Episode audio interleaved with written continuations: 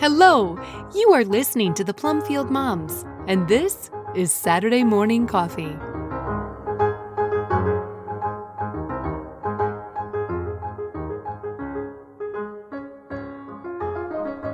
Wake Up and Watch, a reflection by Diane Pendergraft, originally posted at theglorioustable.com. All scripture quotes are from the English Standard Version, unless otherwise noted. The night of Jesus' betrayal, he prepared himself for his coming ordeal with intense prayer in the Garden of Gethsemane. He took the 11 disciples with him, but asked 8 of them to wait in one place while he took Peter, James, and John a little further. Jesus then went on still further, instructing those 3, quote, "Remain here and watch with me," end quote. Matthew 26:38. But they fell asleep. When Jesus returned, he admonished them, quote, "Watch and pray that you may not enter into temptation. The spirit indeed is willing, but the flesh is weak." End quote. Matthew 26:41. But the eyes of the disciples were heavy. When he returned, he again found them asleep. This time he went back to pray alone, leaving them asleep until his arrest was imminent. Not many hours earlier, Peter had declared that he was willing to go to prison or even die rather than desert Jesus. We know how that turned out, but Jesus said he had prayed for Peter, quote, "Simon, Simon, behold, Satan demanded to have you that he might sift you like wheat, but I have prayed for you that your faith may not fail. And when you have turned again, strengthen your brothers." Luke 22:31-32. The tone of Peter's 2 epistles demonstrates that he hasn't forgotten his own past or the admonition of his Lord that he should strengthen his brothers. In Peter's 2nd letter, he says he knows he's near death. This gives him the same sense of urgency Jesus felt in Gethsemane. Quote, "I think it is right, as long as I am in the body, to stir you up by way of reminder. I will make every effort so that after my departure you may be able at any time to recall these things." 2 Peter 1:13 and 15. Why the urgency? Because the passions of the flesh are waging war against our souls. As Jesus warned, our flesh is weak. It wants us to give in to our passions.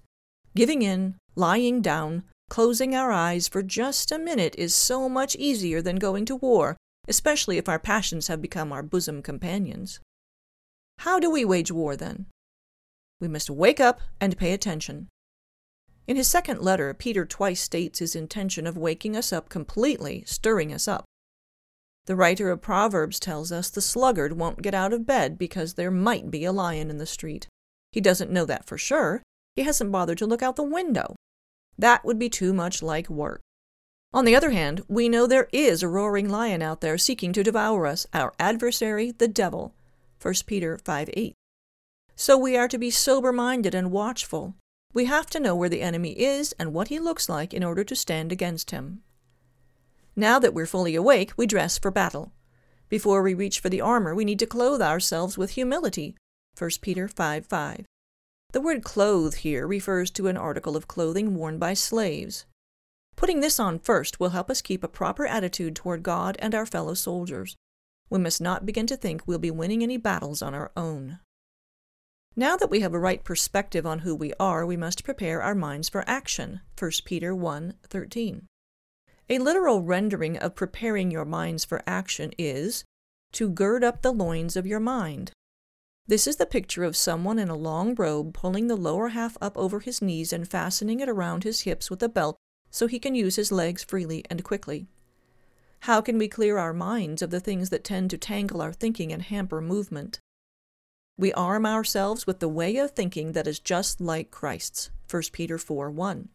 Arming ourselves means that we furnish ourselves with the weapons and provisions we'll need to stand up to the passions of our flesh and to the roaring lion.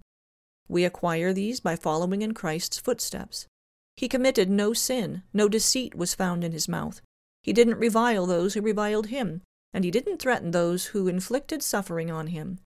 Rather, he continued to entrust himself to God, who judges justly. Quote, "Above all, keep loving one another earnestly, since love covers a multitude of sins." End quote. 1 Peter 4:8. If the battle for our souls was going to be quick and easy, Peter wouldn't have needed to keep reminding us to be diligent. This is a battle to the death. We carry on, encouraging one another, because the day of the Lord will come like a thief in the night, and we don't want to be caught sleeping. Quote, But according to his promise, we are waiting for new heavens and a new earth in which righteousness dwells. Therefore, beloved, since you are waiting for these, be diligent to be found in him without spot or blemish and at peace." End quote. 2 Peter 3:13-14.